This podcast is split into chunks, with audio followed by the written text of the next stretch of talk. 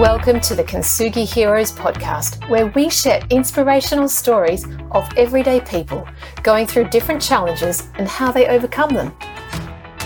Please be aware that the story you're about to hear may have moments of deeply felt emotions and personal experiences. If anything you hear has a triggering effect, please reach out to someone who can help keep you safe. If you love this conversation, please like and share it with your friends so we can continue to share more inspiration and hope to as many people as possible. Now, listen up for our next hero's story.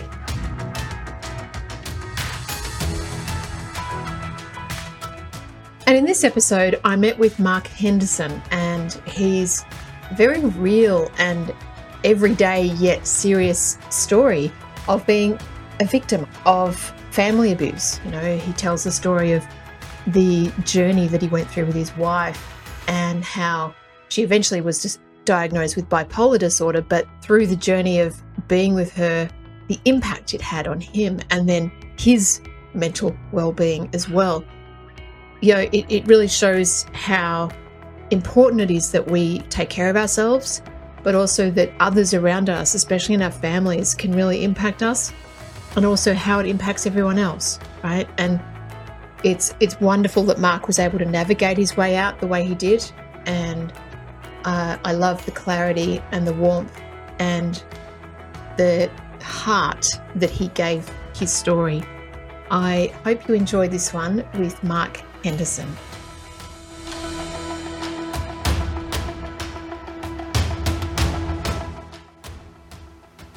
Well, here we are. It's another episode of Kintsugi Heroes. I'm Evelyn Clark, and my guest today is Mark Henderson. Mark, it's lovely to have you here. How are you?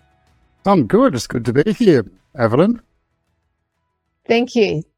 I'm really grateful for your time and you know uh, you being able to show up and share your story with me and and everybody else listening. So uh, let's let's get started, shall we? How about I hand over to you and ask you to take us back to the beginning of your story. Where does it start? And, uh, you know, maybe give us some context, you know, what was going on for you at the time the story starts.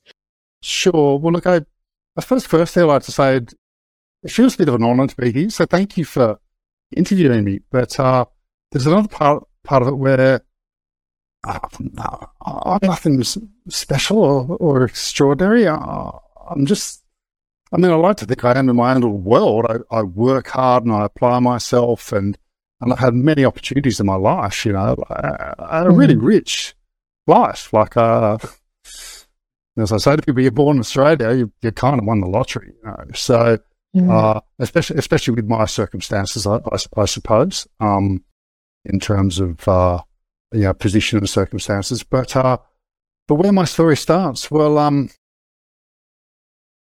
where does any story start? Starts at the beginning, I guess. I married this intelligent, yeah. dynamic, beautiful woman, and uh, and uh, and it was it was great. You know, I, I we, we we always had a difficult, fractious relationship, and at times we split up, but we'd get back together, and uh, fantastic, right? Like a lot of laughs, really funny, really funny person. Uh, as I said, quite dynamic, energized, educated, um, but then over time, she, and we had three great kids, three, three, three fantastic children together, three sons. But over time, she, she became more fractious. She became ill. And, uh, and, and she was in big denial over this. So when I sit there and say, you know, what, what's my tough story? I need to start by saying, it's tied into her tough story, and it was tough. It was her experience, you know, and it was pained, and it still is pained. Um, and uh, and in some ways, uh, you know, I married married this this woman, and uh, and I was very much a you know, let's get it right, marry for life sort of thing, and um, which is might be a dream. And even when I married, I knew it was kind of a bit of a dream, but uh, nonetheless, you know, you go in there open eyed and, and, and full of hope and care and, and love, all of that stuff. So that was um, where my story started. And, uh, and uh, my ex now, uh, she became, she, she started becoming ill. I, I know that when I was preparing for this, it's like, what was the what was the event? What was the thing that happened? And there wasn't an incident. There wasn't an event. It was more like over time, I, I found myself caught in a cage and the tide was rising. Mm. And it was really terrible. You know, it was really terrible. And, um, and I couldn't get out of the cage because there were three sons involved. So, Matt, Mike, when you mm. say the cage, are you talking about the the, the walls of the marriage mm. itself? So, was it the relationship? Yeah, it was. It was. It was in the relationship, and it was in in that circumstance. And uh, walls of marriage is an interesting term, Evelyn, because uh, there is also that idea of what we bring into a marriage, our background and our hopes, and and that um the, the, the ideas of marriage, which, which, which were present and happily present, you know, happily present. And, uh, but then things happened. Um, she, she, well, she would do things. She would say things to me sometimes.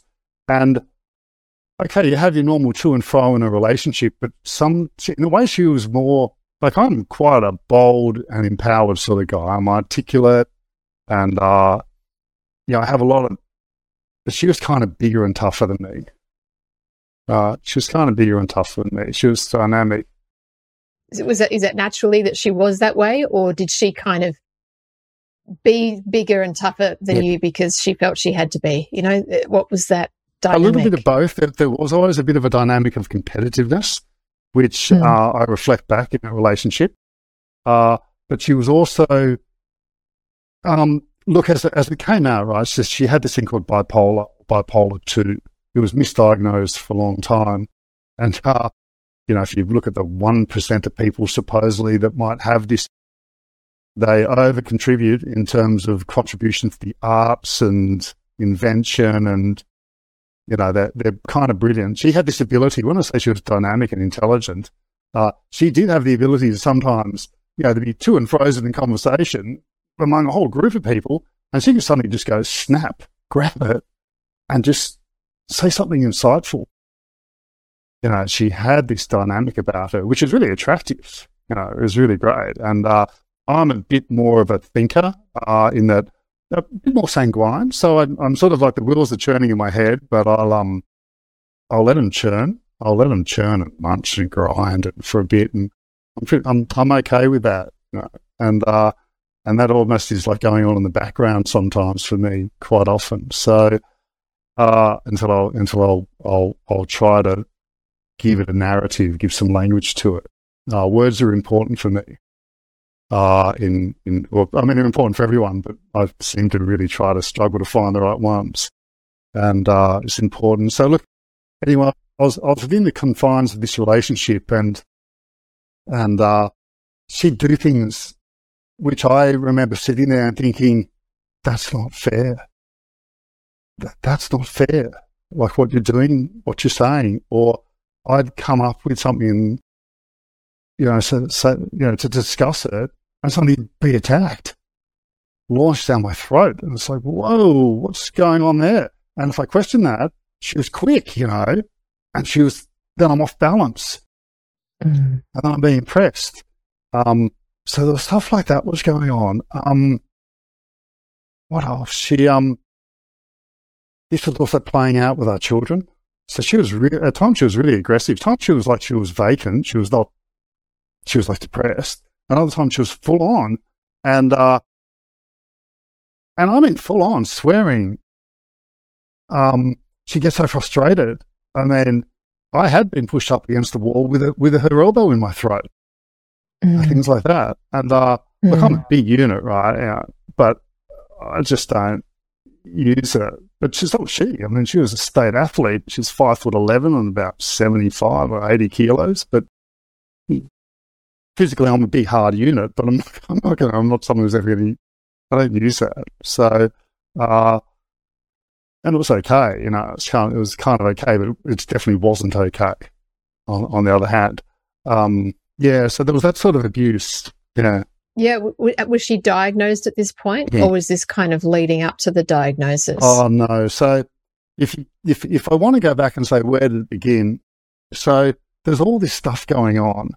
Um, mm. At one stage, one of our kids had uh, uh, he had a dyspraxia, so he couldn't get his words out, and we went and saw the speech pathologist and then a counsellor at the hospital, and she sort of saw the way Kim was behaving and said, "I think you might have depression," and uh, and then we said, would, would, you help us with this?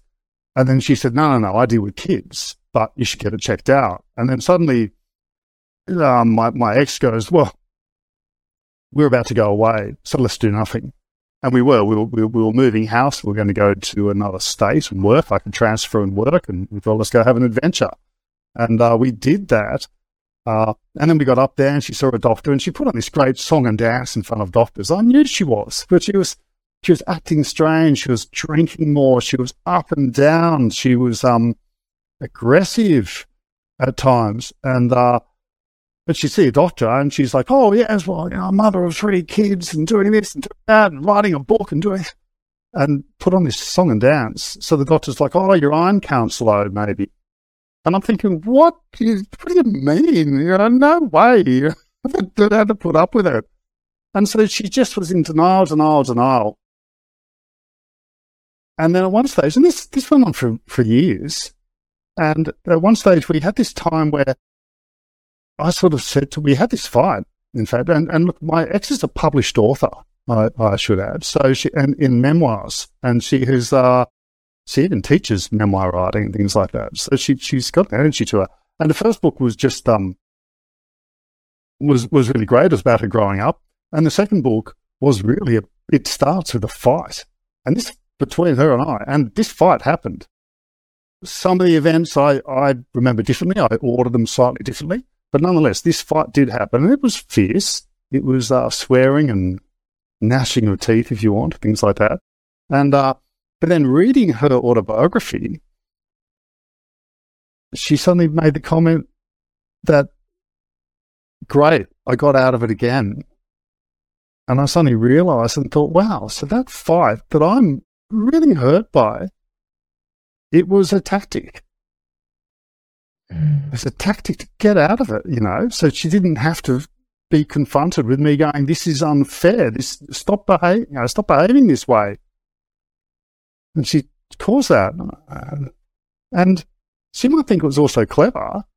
I'm sure she doesn't now, but this is whittling away at trust and respect and kindness in my mm. relationship. And it was whittling away at it. So, so we had this time, this particular period where she became so fierce, and for two weeks she was screaming at me and fiercely and get out, leave, go on, why don't you just leave? And I was in quietly in my own world in tears because I thought this mm. fierceness is going to go from me to my 15 year old son, my eldest child, and he's a child. He's going to be smashed. And uh, but eventually I just sort of came to this idea that one of us are going to die. Whether it be me, whether it be her, it be one of my kids. And uh, I had to, I, I didn't know what else to do. So I actually um, went out one day and um, met someone. You know, no, didn't meet someone. I, I that sounds wrong. I, I went and found a place to live. Right? I, I went and right. found a place. So, and shook hands with the man and his wife. No, a nice couple, about 10 years older than me. It was an apartment. I remember thinking, well, although I don't really have the money for this, I'm, I'm getting the two bedroom apartment with a bit more space because I fully expected my children would, would in quick succession be coming to live with me. Um, at least the oldest two boys. And, uh, then I went home and said, Hey, Kim, I've, um, I need to let you know I just went and shook hands with someone to, uh, to take on a, a lease and then she looked at me and went, Oh, Mark, please don't go. I think I might be really sick. I was like, Oh. So I said, Okay. So I ran up with the person, pulled out. Well, actually, I didn't say okay straight away. I said, Okay, you've got to come to counseling with me. And she said, Yeah, okay then. Again, in her book later on, I read that she had thought Mark will never get it organized and organize that. It'll be like the other things he didn't organise. The two things being one was I'd always said, let's do dancing classes together, thinking that'd be fun. And uh, I never organised it because she moaned and groaned about how tired she was for week and week and week after. And the other one was I, I always thought it'd be great to foster a child. We've got the Mm. resources, and I worked in human services, and and uh, but then she wasn't coping with three children. Taking on another child that's really difficult, that possibly has has has issues and behavioural issue, issues, and needs to be really calm. So, so I never did that. But this time, I went and found a counsellor, and I actually did my homework and and asked quite a few people, and and I found this great lady. And uh, so normally you go from a doctor to a counsellor. We went straight to a counsellor, and uh, and this was ano- this is another important event for me. So we get to the first counselling session, and my partner, being the person she is, has this great big long list, and I get hammered. I have her telling me I'm wrong, and the counsellor pretty much wagging her finger at me. But there's part of me I'm thinking, no, I'm I'm not perfect, but I'm not not that bad. I don't think I'm that bad anyway. And uh, and then we get to the second counselling session, and we get halfway through it, and the counsellor suddenly goes, "Stop! Stop! Just stop!" Okay, Mark, I don't need to see you anymore. Kim, we need to get to and do some work if that's okay with you, probably for the next two or three months. And um, I mean, I kept a pretty straight face, but validation I felt was huge. It was like, Mm. as I said, you know, for, for me, trapped in this, it was like I was in this confines of a, uh, a situation, and it was like the tide was rising. Mm. And I could see that, you know, we, we were sick and eventually someone was going to drown. No, I was going to drown. And suddenly it was like I could see down that the plug had been pulled and this might start draining it. Anyway, I got validated in a way and I thought, thank goodness. Mm. And uh, I sort of kept my cool and I wasn't going to close or anything, but there was a part of me inside was just going, oh, yeah. Wow. So I'm not all these bad things maybe. And, and, and yes, the, the relationship and marriage is in a difficult circumstance, but there's this other thing which is finally being called out. And maybe it can be isolated. And, and that was, um, that's hugely important to me. And, uh, so then time went on and she did this counseling. And then eventually I got some big thing, but she was then misdiagnosed. right. So it was misdiagnosed as PTSD and depression. And, uh, and so then she went to the doctor and the doctor gave her a particular flavor of the drug of the month or whatever it was and didn't work. And then they went stronger and stronger and stronger and stronger and stronger and stronger until the doctor finally said, wow, most people get 20 milligrams of this. You're on 240 milligrams of this. And I think it's called Seroquel or something. Uh, I can't give you any more. Which, um, and in hindsight, because I've done my homework sort of thing, um, really pathetic by the medical fraternities in my mind. So just I'll Mm. keep upping your ant. And uh, so she got referred to a psychiatrist who can then go beyond that level. And uh, and then the psychiatrist missed it for another eight months, nine months. This involved my ex going in and out of uh, mental health facility, uh, a private hospital, uh, fortunately. Uh, and it was a tough time because in some ways, um, my ex is saying to me, Oh, you've got to bring the kids to visit me. They've got to visit me the whole time. We all got home, myself and my three sons. I just think remember, we're all lying on the floor in the lounge room, on our backs, on the floor in the lounge room. And it was like, it's quiet. Our household isn't being turned upside down. Mm. We can just chill. And my kids didn't want to go and see her. They didn't want to go Yeah. there. And it was all quite pleasant, but they, they articulated it really clearly. So I'd go and see her. And, oh, why are our kids? Hey, where are the, my kids? Where are my kids? And hey, they needed to chill out. They needed to get their own compass together, you know. And, and, uh, And so she was in there and she was only going to be there two weeks, oh, two weeks, two weeks, two weeks. She was there for like seven weeks. And uh, and look, we did go and visit her. I, I uh, but I wasn't going to force them and drag them every second day. It just wasn't going to happen. And uh, mm. anyway, so uh, again, misdiagnosed for ages. I think it was on the second time that she had to go back in that they finally went, oh, this is really tricky. And she got sent away and assessed by the at some some facility in Sydney, and and there was the like the technical director of Beyond Blue, or some super duper, and he saw something, and went, we might have this wrong, and then they worked out that it was bipolar. But in her case, she couldn't take the standard medication because of a previous medical issue when she was a teenager. So they were left playing with all these because they could throw out your thyroid. So were left playing with all these all these medications. Um, but I suppose that's um. So that's all this this background. So it was like I uh, the, the the battle that I had was this full on unfairness that I was treated with, and and the grief of losing a relationship uh, which mm. wasn't lost. Hey, I mean, at the end of the day, I, I was back in there for counselling and trying to work it out. But there were some other points that, that happened along the way. So, so one time we, we went to a, um, like a super Amart to buy some shelving, right? To, to get a, uh, we were having some built-ins made at the house and, uh, and the guy doing it, and the neighborhood builder, he sort of said, Oh, look, just go to Super Amart, buy the stuff, and just whack it in, do it cheaper than I can do. It's not worth your time. And we went in there, and you're in like this warehouse and shelving everywhere. And the, the shop guy, you know, he's about a man about my age, five years older than me or something like that. He came up and, and my partner was talking to him, and he, he just sort of went, Does she always talk to you like that, mate? I of went, Huh? He went, I'll be over there if you want to talk to me. He wasn't having a bar of it. He just walked off.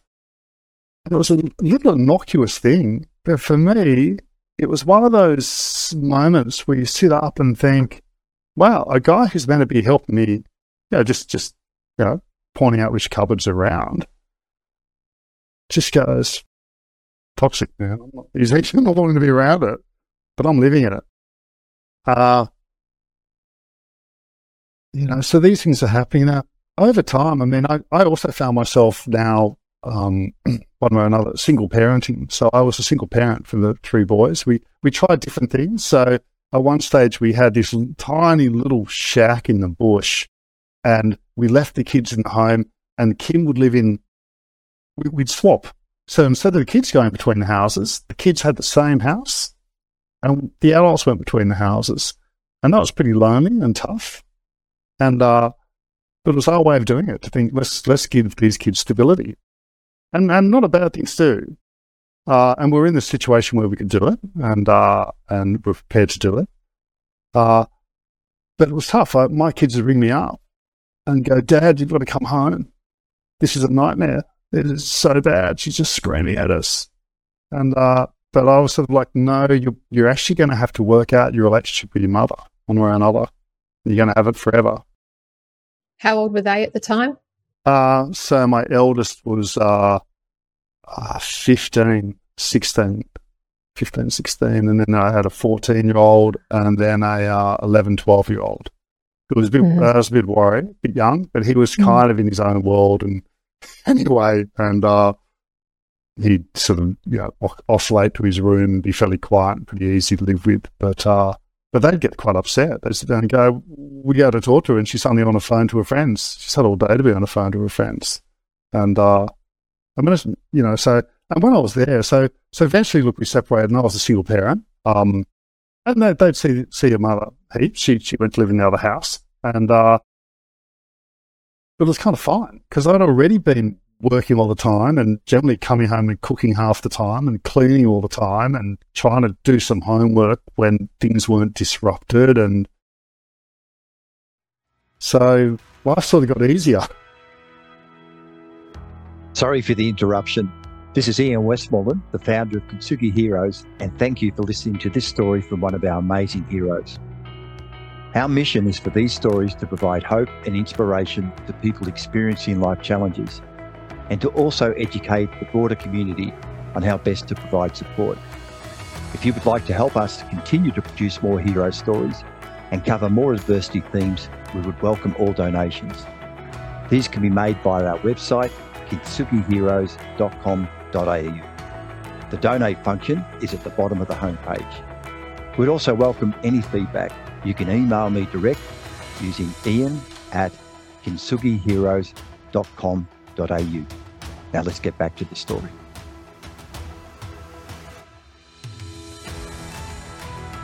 Yeah, I could imagine. I can imagine. Um, what was the what What was the transition to agreeing to separate? Like, how did that go? Did it Did it come about from a fight, or was it actually a mutually agreed pathway? Uh, it was a mute. I think it was mutually agreed. It didn't. Did, there wasn't some explosive point in it. So, mm. uh, there was th- those factors. There were little things that happened. So, um, so I joined a group called called Mentors for Men, which was near the area I lived, and it's basically a fraternity group of men. Uh, generally, these guys are, are, are a generation to two generations older than I am, and we'd meet on a Thursday and and chat, and uh, starts with a bit of a checky. So you go around a circle, and where are you? Where are you at? And uh, and you can actually just and these guys, I'd, I'd got to know them quite a bit over time, and these guys had. Uh, um, I suppose know there, there, was respect. There was there was a, there was a depth of knowledge with each other, and we shared a lot for a long time, and uh, or quite a while anyway. So, and there was one time you, you could easily sort of take the talking stick and just pass on and say, "Oh, I'll pass today," but I had actually hadn't said, uh, uh, "I'm numb. I've got nothing to say," and uh, and went to pass it on. And actually, one of these guys, which you normally wouldn't do in that sort of circle, just said, "Not good enough, Mark." What's going down. and, and, a few others nodded their head as if like what's what's happening. And uh, I had to step into where my numbness lay. And uh, mm. so my job was was working in human services, and I generally was up for working with the tough end. So I might be talking to someone who needs who's in crisis, in who needs something immediately, and sometimes you can't get it for them. Uh, but sometimes they, you know, it was tough. And, uh, and I think I'd, I'd dealt with my ex in the morning and basically got up and just been blasted for something. And then come in to see this group of these guys and say, I'm numb and say, I, I'm not feeling. It's like I'm numb. And, and then having to step into that a bit and, and find what is in there. And, uh, it was that, it was a, um, a sense of injustice, I guess, and and uh,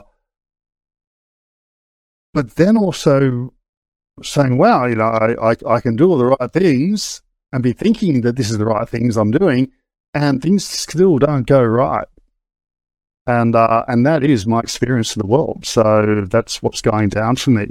Um, so that was sort of like a seminal point for me, I guess, in its own little way. Something inside me goes, you know what? You, you, you think you're a good guy, you think you're doing the right thing, and whether you are or not, it still doesn't work. So, screw it. Just screw it. Right? And, uh, and it was kind of liberating in its own way. As I said, I don't suddenly hit these points. I'm a bit more of a chew over things for a bit, but I think, uh, you know, this, this, internal liberation went on, and that was a that was a good sort of thing. Um, so that was where I actually, and I should say, the, these men in this mentoring group, they also held me. Now they they had my back, and I'm, yeah, it's really good.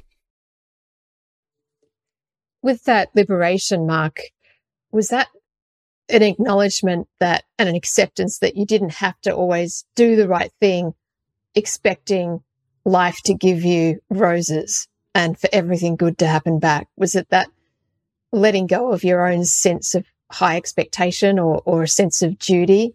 Was that it? I think so. I mean, I still have a bit of a sense of duty, I guess, um, responsibility I think it's it's Mm. sort of evolved. Maybe it was duty, and now it's re- evolved into responsibility in some ways. Because, uh, um, as I mentioned at the start, you know, I've um, I'm not- like I, I, you know, just outrageous, uh, in a way. Um, what what's been presented to me in this life, and uh, and there's responsibility in that for me, which uh, you know, I sort of work in some ways assiduously towards meeting an expectation. And um, I'm not the smartest or brightest or hardworking prettiest or any of that stuff, you know, but I can still put in what I can put in, and uh, and sort of and and and putting it in and putting that work in is sort of acknowledging something which allows a givingness, uh, uh, which which which which allows a gratefulness, you know, and uh, that Mm. these are important themes in in my life, and where I think I can offer something. Um, so, yeah, so so they were important aspects. Um, So you gave yourself permission to not feel that you had to keep giving in the marriage and keep hmm.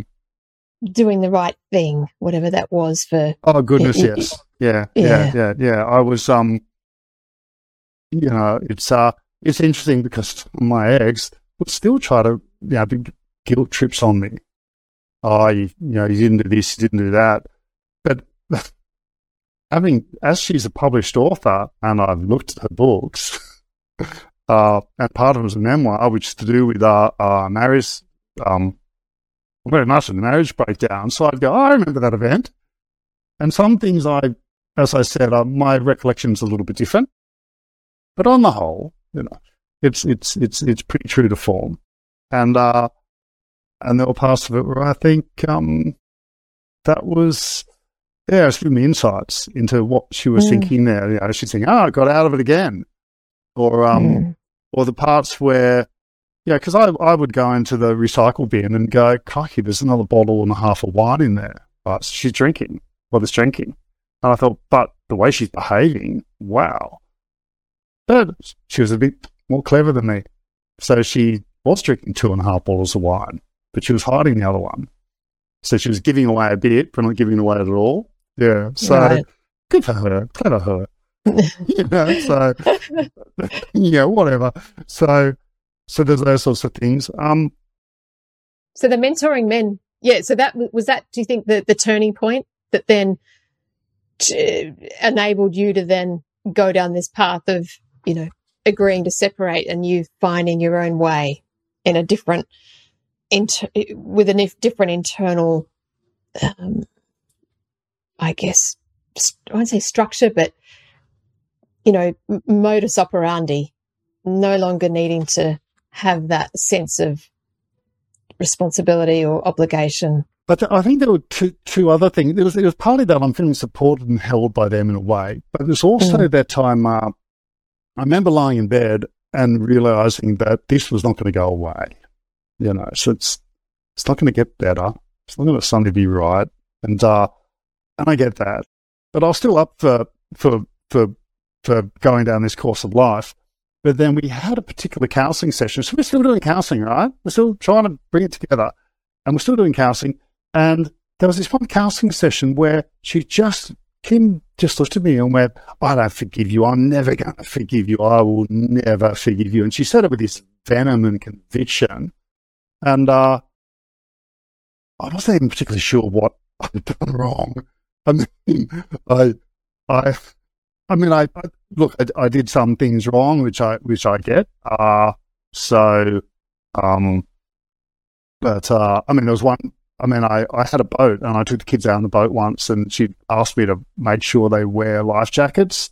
And, uh, between getting them ready and getting them on the boat and everything else, we didn't. Okay. And I get it. I, uh, they should have worn life jackets. Uh, um, we can all swim like fishes and, you know, like, didn't happen in my youth, but nonetheless, nonetheless, they should have been. Uh, I had agreed. I had agreed. But is that a never forgive you for the rest of my life? you know, with a, with a, Yeah. yeah, it, it kind of, and I, and that for me was a bit of a, I'm not living with that for the rest of my life. Mm. No, no. I get you get to go around this game once, and uh, well, at least in the one that you remember, I guess, or whatever. And and I uh, no, no, and and and I and and there were kids, there were still children, there were still children involved and things like that. So and uh, and and the effort and energies that I want to apply in my life. So so that that, that was the way it is. That that was a key point. Rice Sonny sort of thought. Um, I came out of that session and I thought, I'm out. I'm out. I've, I've, I've two years of counselling and all this stuff, and in and out of hospitals, and me doing everything, and I'm out. And that that, that was that. Th- yeah. Did you ever think that you couldn't leave? Was there a sense before that moment that you really felt you you were you were there and you had to see it through? Oh yeah, yeah. So I, I mentioned earlier that um, you know, I had this this point where uh, I'd, I'd, been yelled at and screamed at for two weeks straight to you mm. piss off mm. and all this stuff, and uh, mm. and I went and shook hands with these people and said, "I'll I'll take your I'll I'll take your place on," and uh, and you know I went I, I, mean I had to go back to them and talk to them. I, I um and they were fine. They, they were gracious and lovely, but nonetheless, if if I'm sitting there shaking hands with someone saying, "Okay, I'll take the lease," um, that's kind of a, a, bit of a deal, you know, for me to suddenly you sit there 24 hours later and go, well, actually, I'm, I'm going to give it more of a go with my ex. Um, so, uh, yeah, up, up until probably that point, sure hands with that bloke, you know, I, I mind that, yep, I'm in, I'm in for the freaking hard yards and the hard haul and, and still within those, I think, confines of a, of a marriage and, and, and had to be for my children as I said, you know, uh, you know, when when we did that sort of house swapping thing, and my fifteen year old was ringing me up in tears, begging me to come home. That wasn't easy, right? That wasn't easy. That that that sucked. That sucked big time. And mm. uh, but you know, I was damned if I do and damned if I didn't. You know, like if I if I if I stayed away, he's hurting. If I go in there, then she's sort of more you don't stay out of here, you don't leave me alone. We're all fine and beautiful, and you're the one upsetting everything. Mm. Whatever. So whatever. So um, yeah. So we had those, those, those events, you know, along the way. How did you manage to get the, the kids without I mean, did she put up a fight when you agreed to separate and you, you became a single dad? What was the negotiation or the agreement there? She knew she was sick. She had yeah. she has some insight, and uh, and the kids are pretty clear where they wanted to be and what they wanted to be doing. So, uh, so we we did that. Um, and she was kind of happy, you know, there was a part of her which was happy. So she had started writing this, this memoir from the start of her life and, uh, and it was advancing, you know, she was in book, uh, book negotiations. So, so she was published, um, yeah, by an external author and stuff like that. So, uh, by publishers or, or whatever. So, which is kind of a big deal, I think. I think they get about 20 or 30 manuscripts a month and they they take mm-hmm. on three or four a quarter. Mm-hmm. Uh, so so it's pretty hard to get published. I get and uh, and yeah, she'd been through. I mean, I'd helped edit the first one. She'd edited and things like so. That was sort of advancing for her. So she was happy to be away in her little cabin, um, working and me looking after stuff. And heck, uh, uh, from as far as I'm concerned, and and I, I actually saw me looking after the children as actually honouring part of our relationship. So I don't want to give the impression that she was uncaring mother. She was a great mother, great mother for, mm. for a lot of the stage. And mental health overtook us. Uh, yeah. Yeah. So that sort of stuff went on. And, uh, and in our commitment of the marriage is the idea that let's, and this is about kids, right? Kids come first. Like when we had our kids, it wasn't a, um, oh, here's two adults and the child's coming along for the ride. No, there was a family going mm. for the mm. ride, and they were adults, yeah. and there was a child, and we were cool with that. And we were on the same page with that.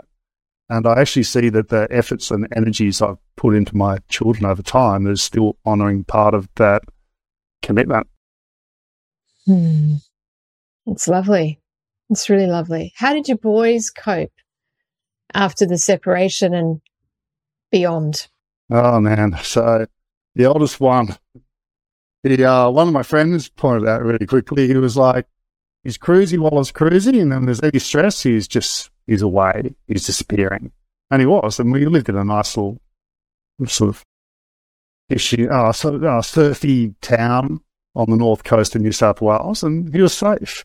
So he'd be at his mm. mate's place and riding a bike and going for a surf and out the door and here, there, and everywhere.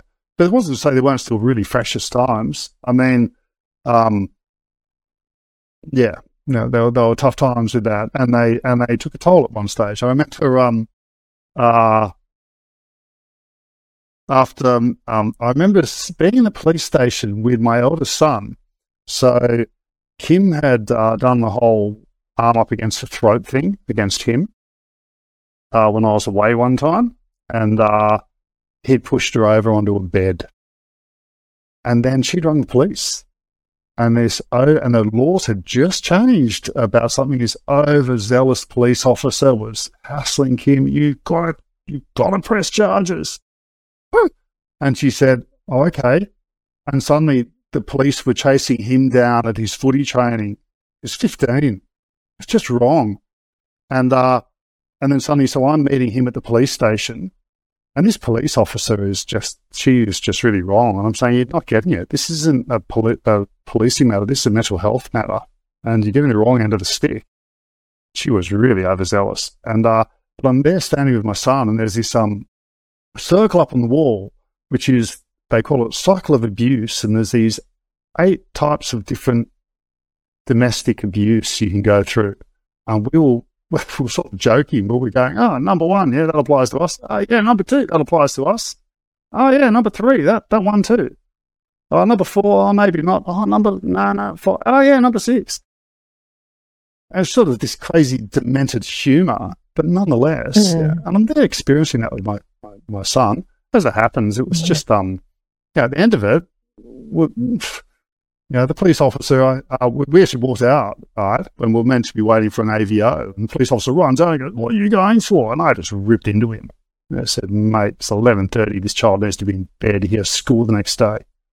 Stop being so tardy with how long you're taking to write your AVO up. You get it together, you know. Well, I could arrest you. Like, bring it, mate. Yeah, like I'm not some wimping wallflower, mate. I know my rights you want another world of difficulty, I'll give it to you. And uh, I didn't say that to him, but I'm thinking it in my head. I'm thinking, no way, you know, I want to get my child home in bed. So, yeah, there was, so there was, so yes, it impacted my kids and they had to deal with that, but we talked these things through. Uh, my second child, at one stage, he took off with the girlfriend's family and wrong. It was wrong on so many levels. He was, uh, he might have been 15 at the time or 16, just turned 16 or something. And uh, so I was away.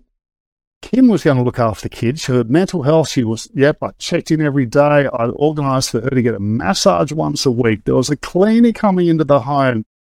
Everything was in place. And I was going overseas with a friend or meeting a friend overseas to help him with, uh, with an art exhibition.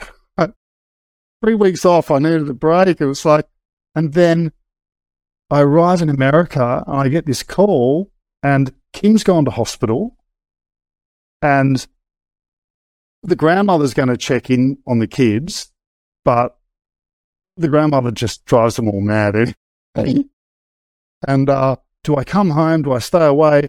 And then I come home, and the family of my second son's girlfriend all of a sudden decides to leave town, take a lease up in Queensland, and move with him. They're say they've got this savior mentality. And suddenly I come home and my 16 year olds sort of absconded with the girlfriend's family. And I'm not cool with this, right? Really well meaning, nice family. I mean, the father's a doctor, the mother's a do gooder, but it was just, no, it was wrong. It was really wrong. And uh, as it happens, you know, they're telling, oh, we've got him for life. And as it happens, he was back in four months. You know what I mean? But tail between the legs, I remember him knocking on the door. and me opening the door and him being there, that must have been really tough, like really tough. And uh, and yeah, he basically communicated that he, that he couldn't talk to me because he, he, just knew I'd talk him out, and he just couldn't do it. And uh, but knocking on the door, and I remember seeing him and thinking, oh, "I've just made a curry and some rice. You hungry?" and so, so we just sort of picked up from there. You know, like what do you say? Mm-hmm. And uh, so that was that was okay. And uh, yeah, and the youngest child, um, he has a very difficult relationship with his mother. Uh, yeah, that's that's that's that's, mm. that's a tough one. But um, and you know, the youngest is uh, 19 now, and the others you know, 23 and 22, and and uh, reasonably nice, adjusted fellas. Yeah, one's completed his degree, and the other one's sort of starting his other one, and they're, they're getting mm. on. They're quite independent, uh, mm-hmm. which I'm I'm pretty good with. I, I tend to think, you know, getting independent a little earlier in life is you get on with life, you know, like live an adult yeah. life. Um, so but you still want to be caring towards them. So, did you have someone or something uh, or a belief or a faith that helped you through those very, what sounds like pretty tricky, tough, confusing, tumultuous years in the cage? Yeah, yeah. Uh, I suppose I have a self belief uh, in myself, and and where does that come from? I look at that, and I think um, as I said, you know, I, I, you know, I got brought up by stable, loving parents. That wasn't great. It was just a regular, you know, things ups and downs like parents do. But nonetheless, stable, loving parents, quite well resourced. Uh, you know, in a nice neighbourhood, played with the neighbourhood kids, and and had a fair bit of freedom. Had a fair bit of freedom for my um for my uh, generation, I guess. Uh, in in some regards. So my my mum, I mean, my mum uh, actually worked part time at a time when most women didn't work. Uh, but she and but she was yeah pretty clever and pretty hard work. She was just know, she was quite clever and hardworking, I guess. So uh, you know, my dad dad was sort of similar, similar, you know, uh, working all the time. So, but I had that and it was stable and consistent. So I think that was good. So in terms of um, that internal sense of of of who I am was generally there. I think I I think it got diminished and a bit demoralized. Uh, but as I said, I had little things like when the um, psychologist, this really experienced psychologist, sat there and said, Mark, I don't need to work with you. Kim, I need to work with you. And uh, and I kind of knew that when I when I organized. Like she was, Kim wouldn't have gone on her own she needed to go in a mm. couple, and that's okay.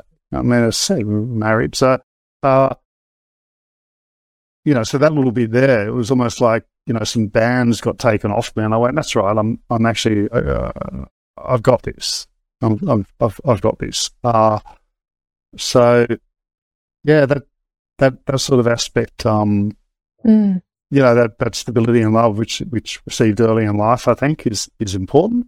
Uh, yeah. Yeah, and a sense, and a sense of hope.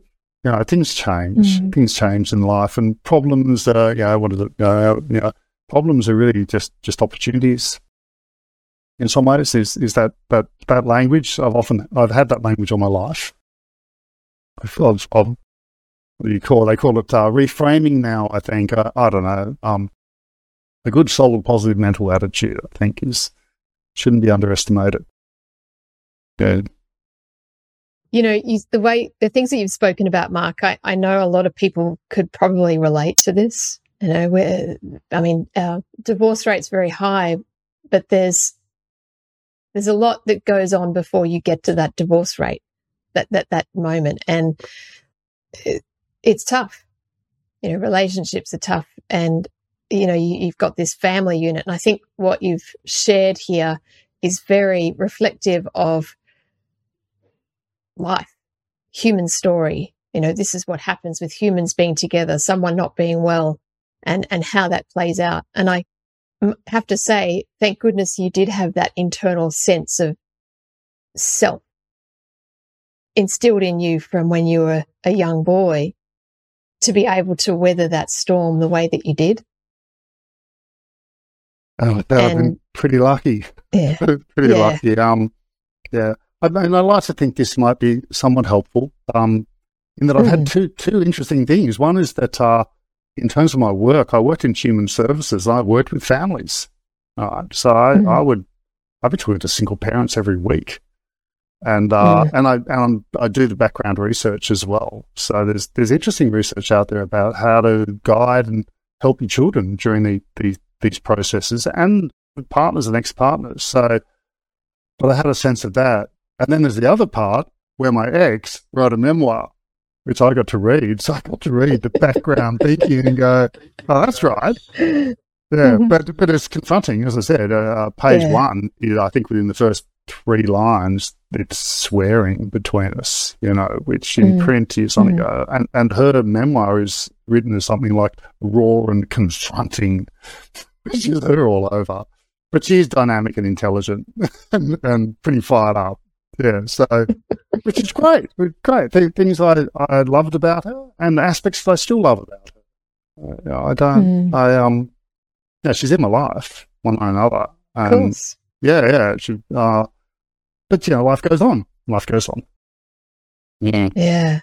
What a beautiful way that you've been able to acknowledge her and the role that she's played in your life and continues to play in your life. You know, as the mother of your your sons, and now still always will be the mother of your sons. And and just talking to you, I can see there's no animosity. There's nothing. You've got a smile on your face. Obviously, you've moved on, and you, you're happy. And like you said, you know, you're lucky. You love your life. You're doing amazing things with the community, helping people, and you've got three well-adjusted boys. I mean, what a what a great place to be, right? Yeah, yeah. It's good. It's good. I um, yeah, pretty, pretty, pretty lucky with it all. So I suppose I um, yeah, I yeah, something smiling on me, I guess. Mm, Great, but um, but you know, it's not over yet. You know, like we we we are. It's interesting. I you know I read read some of the the ideas. Of, you know, what what's the event in your life? What's this? And I I sometimes think it's um. Yeah, life is a progression. We're not it's not getting to mountaintops and planting flags. It's about walking That's up right. the mountain. All right, just slogging your guts out, walking up the mountain. Uh, a lot of us say, "Oh, you know, happiness, happiness." It's it's a f- happiness may or may not come along, right? Do things uh, to me, and I've researched this stuff now. Do stuff with meaning. If happiness Mm. comes along, great, good for you. If it doesn't, it's okay too. Um, Mm. I have a broken arm at the moment. I could Mm. have a really negative language around it, but it's just something I'm going to have for a couple of months. It's actually going to heal okay. And so I need to calm down. So this is a gift. It's not, not like a gift I would have chosen, right? You know, like, you know, you know, open up the Christmas tree, you know, oh, roller skates. Ah, yeah.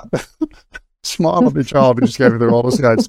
But yeah, you know, what do you do? What do you do? You, you try them on, you give it a go. yeah, so Ah, that's right. Um, Mm. As we come to a close, Mark, I want to thank you for sharing that that your journey and your experiences, and it's been really insightful. Really insightful. If, if someone is listening to this who is experiencing anything like what you've shared with us today, what would you like to tell them? Might seem counterintuitive, but honor your pain. Honor your difficult bits. Because, um, unless you know you're alive, you know. So I once heard a movie review, and the movie reviewer said, It's really great that I've gone and seen this really terrible movie because it lets me appreciate how much good work and hard work and how hard it is to make a good film. And and it sounds odd, but we have our count we have our counter our counters in us, Mhm. the, the opposites that let us then appreciate something else. If something's good, something's bad, okay. But they're still you and, and you endure. And and what are the enduring Mhm. things? You know, hope and kindness and joy. And they will come around again. That's that's beautiful. Thank you. Pleasure. Really appreciate that Yeah. Wow. What a beautiful answer. Didn't expect it. Um, mm. And yet just so, so real. So true. Thank you. Yeah. No problems. Love to be included. Really appreciate Oh, absolutely. Yeah. And by the way, you know, the thing that you said at the very start about you're not sure that you, you know, you, you are deserving this honor. You're human. Every, every human that goes through life and humanness and, and weaves their way through the challenges, like you said, doesn't have to be an event, but you did. And you've woven your way through these challenges and shared your story. And by sharing your story today, you've connected with others without even realizing it yet. Those that listening are connecting with you and going, wow, he went through a really tricky time. And look at him now. And, and he's given us or me that sense of understanding and clarity. And that's what this is about. So thank you for sharing. And I really appreciate your, your energy and vulnerability and opening up. Pleasure. Pleasure. We hope you've enjoyed this episode of Kintsugi Heroes. Please like and share the show to your friends so we can get this out to even more people. If you have a story you'd like to share with us, please reach out using the contact details below. Join us next week for our next hero story.